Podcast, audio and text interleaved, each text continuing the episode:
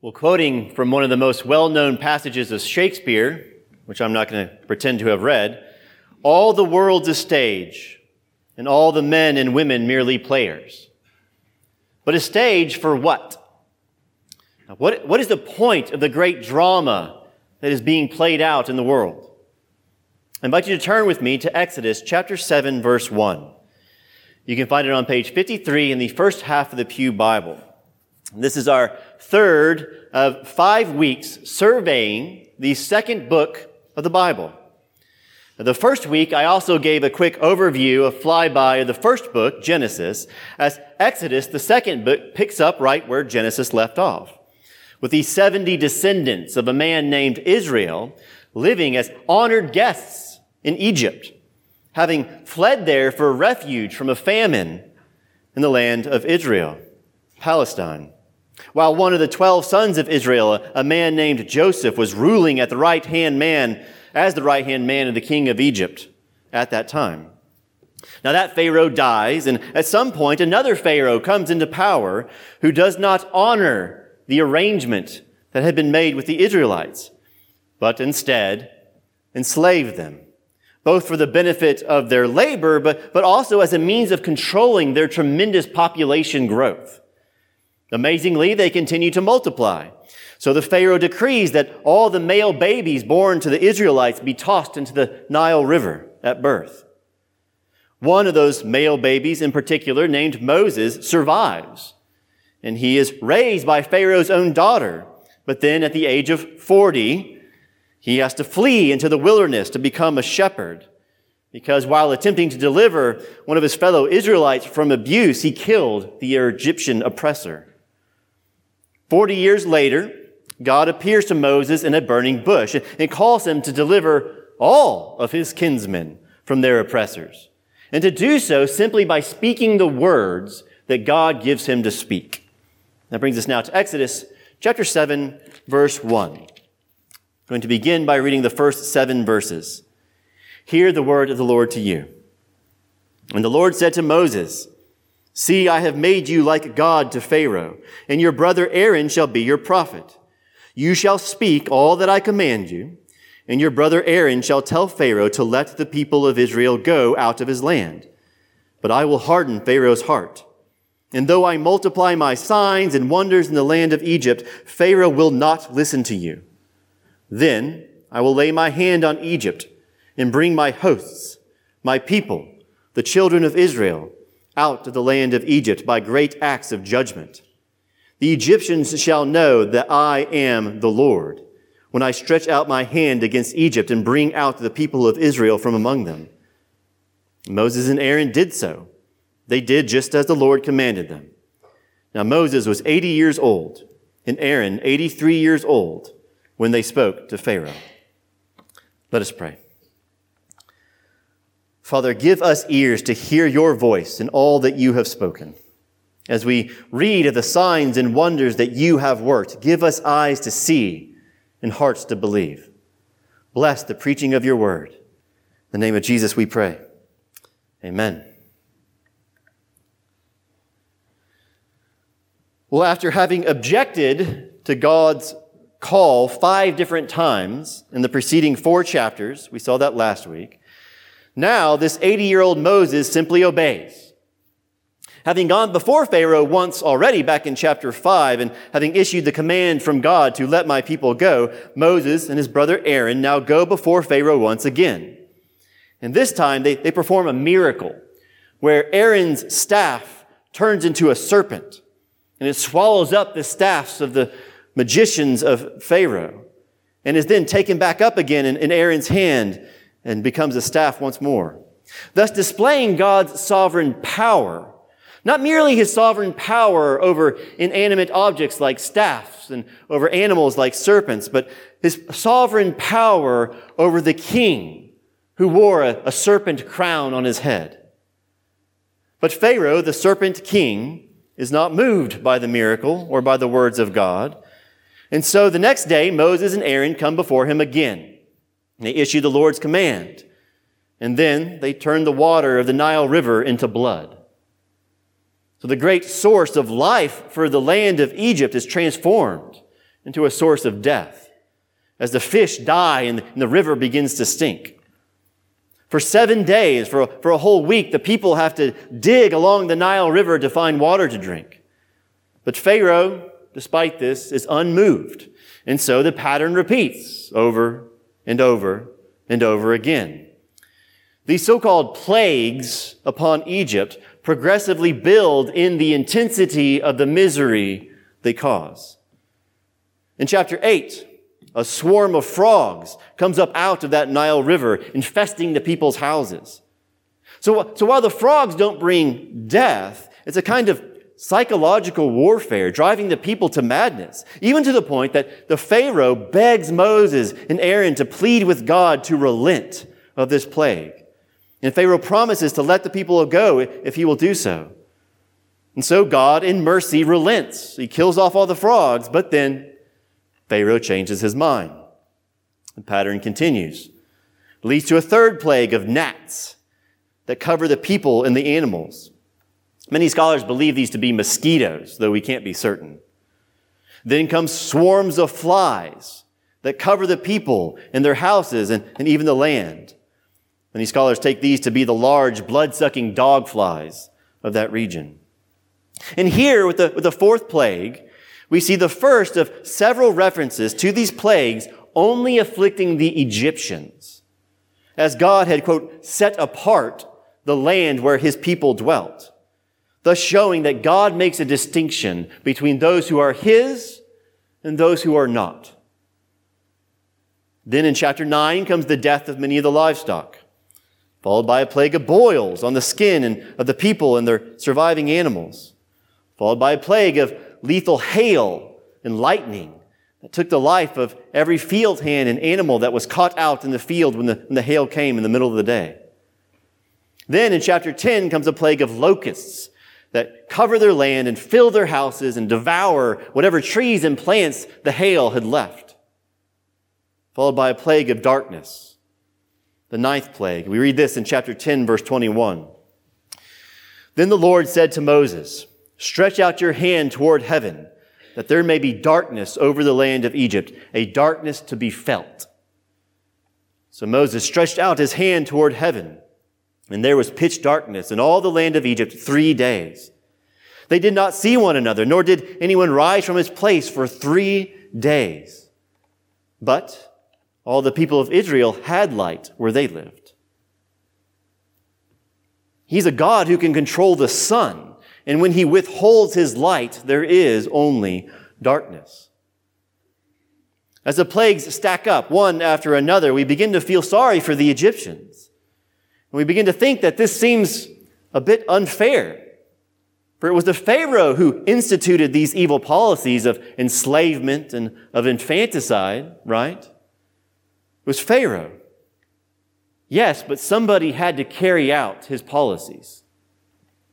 If every Egyptian had chosen to follow the law of God written on their hearts, and had simply refused to enslave their neighbors and to murder their neighbors' babies, the Pharaoh would have been powerless to inflict this evil upon the Israelites. Just think of the Hebrew midwives back in chapter one who refused to obey Pharaoh. They refused to kill Hebrew babies, even though it could have cost them their lives. Every citizen of every nation is responsible. They are responsible for whether they choose to fear God more than they fear wicked rulers like Pharaoh. And so this was just judgment of Egypt. Then, in chapter eleven, we see the advance warning of the tenth and final horrific plague, the killing of every firstborn man and animal in Egypt. As God had instructed Moses way back in chapter four, even before Moses arrived in Egypt, he said this, chapter four, verse twenty-two, "Then when you get to Egypt, you shall say to Pharaoh, 'Thus says the Lord, Israel is my firstborn son. And I say to you, let my son go that he may serve me. If you refuse to let him go, behold, I will kill your firstborn son.'" Based on the wording there in chapter four, and based on the wording of the various required sacrifices that appear in chapter twelve and chapter thirteen, it appears that it was only firstborn males, and only firstborn males who had not yet had children of their own. Yet even with that qualification, it's obviously an absolutely dreadful act of judgment. But in addition to it being far more severe than the preceding nine plagues, there's something else different about the tenth and final plague. For the first time, God is requiring something of the Israelites in order for the plague to not fall upon them.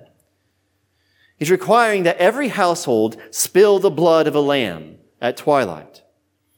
And he's requiring them to take some of the blood and, and put it on the doorpost and on the lintel of the house, and then to roast and eat the lamb with unleavened bread and bitter herbs. Picking up in, in verse twelve of chapter twelve, the Lord instructs the people, "For I will pass through the land of Egypt that night, and I will strike all the firstborn in the land of Egypt, both man and beast. And on all the gods of Egypt I will execute judgments. I am the Lord. The blood shall be a sign for you on the houses where you are. And when I see the blood, I will pass over you, and no plague shall befall you to destroy you when I strike the land of Egypt."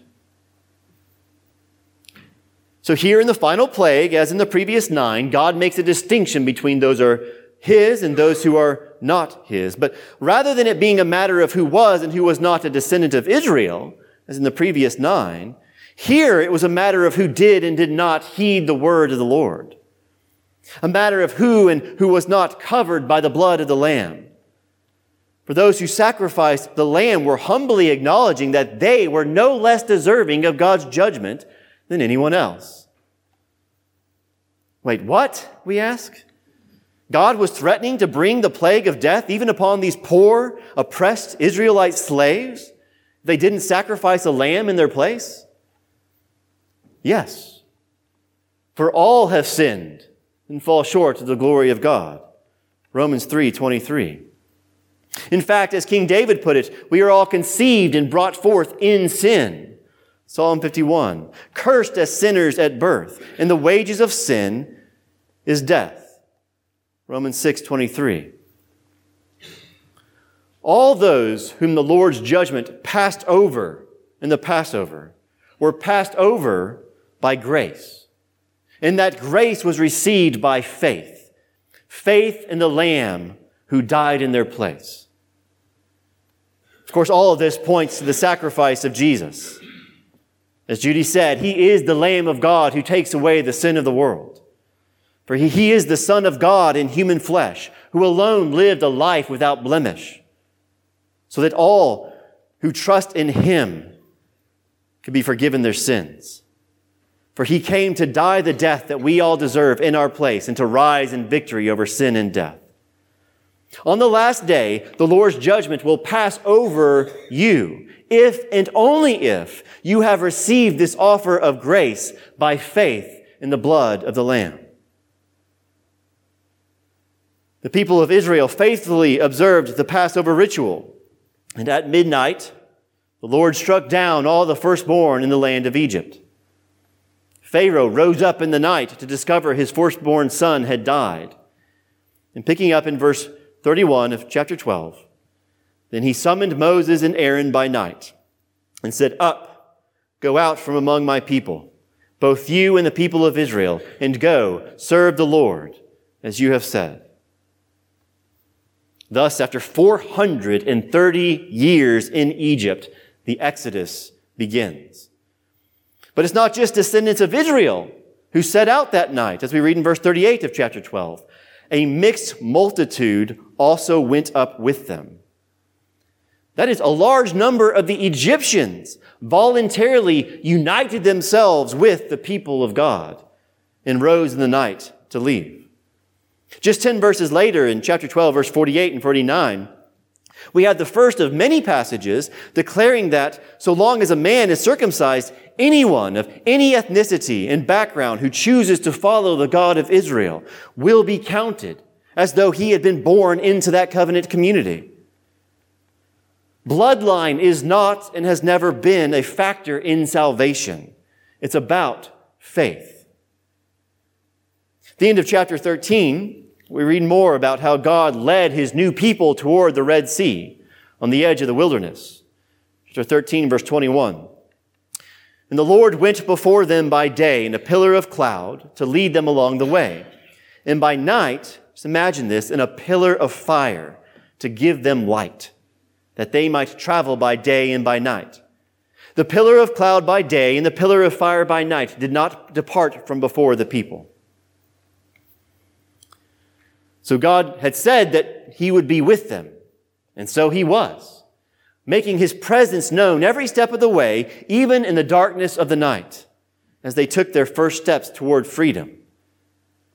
In John chapter eight, Jesus is in the Jerusalem temple for the Feast of Booths, or the Feast of Tabernacles, Succoth. It, like the annual Feast of Passover, it was an annual feast commemorating the Exodus. And during this week-long festival, several towering seventy-five-foot oil-fed menorahs were lit within the temple courts to remind the people of this very thing, of Genesis or Exodus thirteen, verse twenty-one, to remind them of the pillar of light that had led them out of Egypt. And standing there in those courts, likely in the light of those great pillars, Jesus spoke to the people, saying, I am the light of the world. Whoever follows me will not walk in darkness, but will have the light of life. What does light do? Light exposes what was otherwise hidden, the dirt, the grime, the, the mold, and the rot. But for those who humbly embrace the light rather than rejecting it, for those who are willing to look at what the light exposes rather than turning away, the presence of the light purifies and it brings life. God's light penetrates the darkness and it exposes evil and illuminates the path to freedom, and Jesus is that light. God's light exposes evil and illuminates the path to freedom. And Jesus said, he is that light. Turning now to, to chapter fourteen of Exodus in verse one. Then the Lord said to Moses, tell the people of Israel to turn back and encamp in front of Pi HaHiroth, between Migdal and the sea, in front of Baal Zephon. You shall encamp facing it by the sea. For Pharaoh will say of the people of Israel, oh, they are wandering in the land. The wilderness has shut them in. What's God doing? He's leading the people in such a way that it will appear as though they are confused and as though they're uh, exceptionally vulnerable in this position. Why? Well, he's luring Pharaoh into chasing after them. And not only that, God says he's going to ensure that Pharaoh will chase after them. Verse four, and I will harden Pharaoh's heart, and he will pursue them. Why? To what end does God harden Pharaoh's heart such that he will pursue them? Why has God led his people to such a vulnerable position? Well, God continues. He says, and I will get glory over Pharaoh and all his host. And the Egyptians shall know that I am the Lord. Even before Moses first made it back to Egypt, back in chapter four, the Lord said to Moses, when you go back to Egypt, see that you do before Pharaoh all the miracles that I have put in your power, but I will harden his heart so that he will not let the people go. But why? Why not just strike Pharaoh dead along with any of his officials who would oppose the Israelites? Why harden him? Well, God actually explained why in the warning about the seventh plague. In chapter nine, verse fourteen, God said this to Pharaoh through Moses. He said, for this time I will send all my plagues on you yourself and on your servants and on your people. It's apparently a reference to the fact that the seventh plague, the plague of hail, was the first that actually took anyone's life. He says, I'll do this so that you may know that there is none like me in all the earth. For by now I could have put out my hand and struck you and your people with pestilence, and you have been, you would have been cut off from the earth. But for this purpose I have raised you up to show you my power, so that my name may be proclaimed in all the earth. So God orchestrated these ten great plagues and, and everything that happened at the crossing of the Red Sea so that the whole earth would be filled with the knowledge of the glory of the Lord as the waters cover the sea. So that all people, even Americans living across the world nearly three thousand five hundred years later, would marvel at God's great power to judge and His great power to save. That we would marvel at His glory as it's displayed in both judgment and in salvation, in the pouring out of justice, and in the pouring out of grace and mercy. As God has said eleven times thus far in the book, He is doing all of these things so that people may know Him. Specifically, He says that people may, quote, know that I am Yahweh, that I am the one who is. That the Israelites and the Egyptians and all the world may know that He is the one who is, the one and only God. Remember what He said in chapter twelve, verse twelve that I quoted a minute ago. He was executing judgments upon, quote, all the gods of Egypt. He's showing the whole world that those supposed gods are nothing in comparison to the one who is, to the one who alone holds the power of life and death, to the one who alone must be worshipped. So yes, in judgment for all the Pharaoh's prior sins and for the purpose of glorifying himself in the humiliation of the serpent king, the Lord hardened the Pharaoh's heart. I believe it's the same phenomenon that the Apostle Paul described in Romans chapter one, where the Apostle Paul speaks of God giving sinners up in the lusts of their hearts. He gives them up in the lusts of their hearts because they exchange the truth about God for a lie and worship false gods. So it's not the language of God steering a person's heart to do evil, but rather the language of God in judgment loosening His restraint upon a person's evil, giving them up to fully carry out the evil that their heart had already been set upon. And so it happens. The Lord hardens Pharaoh's heart. He lets go of his restraining goodness upon his heart, gives him up to do his wickedness. And Pharaoh does pursue the Israelites, thus placing the Israelites between a rock and a hard place, between an army and a sea. Picking up at verse ten of chapter fourteen, chapter fourteen, verse ten. When Pharaoh drew near, the people of Israel lifted up their eyes, and behold, the Egyptians were marching after them, and they feared greatly. The people of Israel cried out to the Lord.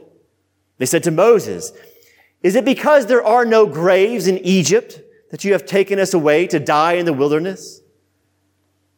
It's because there are no graves in Egypt. "What have you done to us in bringing us out of Egypt? Is not this what we said to you in Egypt? Leave us alone, that we may serve the Egyptians. For it would have been better for us to serve the Egyptians than to die in the wilderness." This is the twenty-third occurrence of that word serve in Exodus thus far. The twenty-third time we've heard that word. It's a very important word, not just in Exodus, but in Genesis as well. Seven, seven different times now in Exodus, we've heard the Lord command Pharaoh, "Let my people go that," what? "That they may serve me."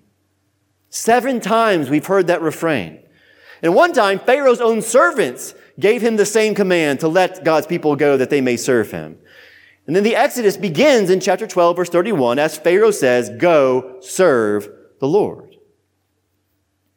Many other English translations, like the, the N I V, the, the N L T, the C S B, they all translate this word as worship. That is, "Let my people go that they may worship me." It's the same word used in the first of the Ten Commandments, which we'll get to in chapter twenty. The first of the Ten Commandments, God says this, "You shall have no other gods before me. You shall not make for yourself a carved image. You shall not bow down to them or serve them, worship them. For I, the Lord your God, am a jealous God." Worship is service. Whatever you serve is your God. Whatever you most fear, whatever you most treasure, whatever you most esteem, whatever exerts the greatest influence over your choices is your master and thus your God. It need not be a pagan deity like the pagans that the Egyptians worshipped. As Jesus explained, it can just as easily be the love of money or fame or power or pleasure or safety and security, ease and comfort. You will either serve God or you will serve an idol. And the Israelites were being set free from their bondage to the Egyptians in order to serve a new master. And so too we in Christ have been set free from our bondage to sin in order to serve a new master. At your conversion, when you heard the gospel and trusted your life to Christ, God was saying to the world and to the flesh and to the devil, "Let my son or daughter go, that he or she may serve me." We have been saved to serve. But here in verse twelve of chapter fourteen, the Israelites wrongly believe that it would have been better for them to keep serving Pharaoh rather than serving God. Why? Well, they tried serving God instead of Pharaoh, and their lives only seem to have gone from bad to worse. They, they see no way forward. They're surrounded on all sides. They don't know what is going to happen next. Sure, life as a slave in Egypt was terrible, but, but at least it was predictable. As a slave, they could see the path of survival laid out before them day by day. And thus, in that sense, life in the service of Pharaoh was easier than life in the service of God. Life in the service of an idol is easier than life in the service of the one true God. Life in the service of an idol doesn't require trust and utter dependence upon an unseen God. It doesn't require faith. And now the, their fear of what may befall them has shrouded their vision of God. That's what fear of the unknown does. It blinds us to God's light. And so Moses calls them to step back into the light. Verse thirteen of chapter fourteen. And Moses said to the people, "Fear not. Stand firm and see the salvation of the Lord, which he will work for you today. For the Egyptians whom you see today," in contrast to the God whom you cannot see, "the Egyptians who you see today, you will never see again." So don't trust your eyes. Trust what God has said. Verse fourteen, "The Lord will fight for you, and you have only to be silent." The Lord said to Moses, "Why do you cry to me? Tell the people of Israel to go forward." That is, stop crying out for deliverance and just go forward. Go where? They're between an army and a sea. Are they supposed to just step out into the waters of the sea? Yes. Step out into the waters of the sea. Step out into the, to the unknown that lies before you, but to which God is calling you. Step out in faith. Remember that they had set up camp here for the night. And there's a whole lot of them, so it takes them some time to prepare to continue this journey. And during this time, if God tells them to, to get up and go, as they're gathering themselves, the great pillar of light that led them to this very place moved from in front of them to behind them, to instead separate them from the Egyptian pursuers. The end of verse twenty. "And it lit up the night without one coming near the other all night. Then Moses stretched out his hand over the sea, and the Lord drove back the sea by a strong east wind all night and made the, dry, the sea dry land, and the waters were divided. And the people of Israel went into the midst of the sea on dry ground, the waters being a wall to them on their right and, and on their left. The Egyptians pursued and went in after them into the midst of the sea, all Pharaoh's horses and chariots and his horsemen. And in the morning watch, the, the Lord, in the pillar of fire and of cloud, looked down on the Egyptian forces and threw the Egyptian forces into a panic, clogging their chariot wheels so that they drove heavily. And the Egyptians said, Oh, let us flee from before the Lord, for the Lord fights for them against the Egyptians. And the Lord said to Moses, stretch out your hand over the sea, that the waters may come back upon the Egyptians, upon their chariots and upon their horsemen. So Moses stretched out his hand over the sea, and the sea returned to its normal course when the morning appeared. And as the Egyptians fled into it, the Lord threw the Egyptians into the sea, the midst of the sea. The waters returned and covered the chariots and the horsemen. Of all the host of Pharaoh that had followed them into the sea, not one of them remained. But the people of Israel walked on dry ground through the sea, the waters being a wall to them on their right hand and on their left. Thus the Lord saved Israel that day from the hand of the Egyptians. And Israel saw the Egyptians dead on the seashore. Israel saw the great power that the Lord used against the Egyptians. So the people feared the Lord, and they believed in the Lord and in his servant Moses. Some trust in chariots and some in horses, but we trust in the name of the Lord our God. Psalm twenty, verse seven. He has done the impossible. He has made a way where there is no way, and there is no going back now. The Israelites have, have passed through the waters. They have entrusted themselves to God's sovereign care. They have entered the wilderness, and they are now on their way to the promised land. Well, so too has everyone who has chosen to follow the light of Christ. We have passed through the waters, freed from the penalty and power of sin. We have entrusted ourselves to God's sovereign care. We have entered the wilderness, and we are on our way to the promised land.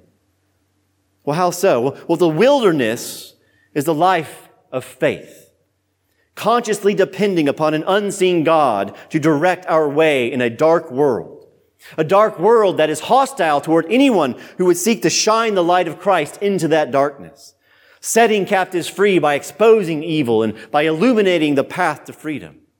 That's the wilderness. We have entered the wilderness, and the promised land to which we are headed is the new heavens and the new earth. But like Moses, we have not yet arrived. And so we must keep our gaze fixed upon our destination as we seek God's light for the next step of our journey. But as we make our way through the wilderness, where is this light to be found to guide us on our way? Notice how verse thirty-one ended again. The people see the dead bodies of the Egyptians. They fear the Lord, and they believed in the Lord and in his servant Moses. They believed in the prophet of the Lord. Throughout the record of Pharaoh continually refusing to let God's people go, six different times we are told that this occurred, quote, as the Lord had said, or, quote, just as the Lord had spoken through Moses. Six times we hear it over and over again, just as the Lord had said, just as the Lord had said, so it came to be.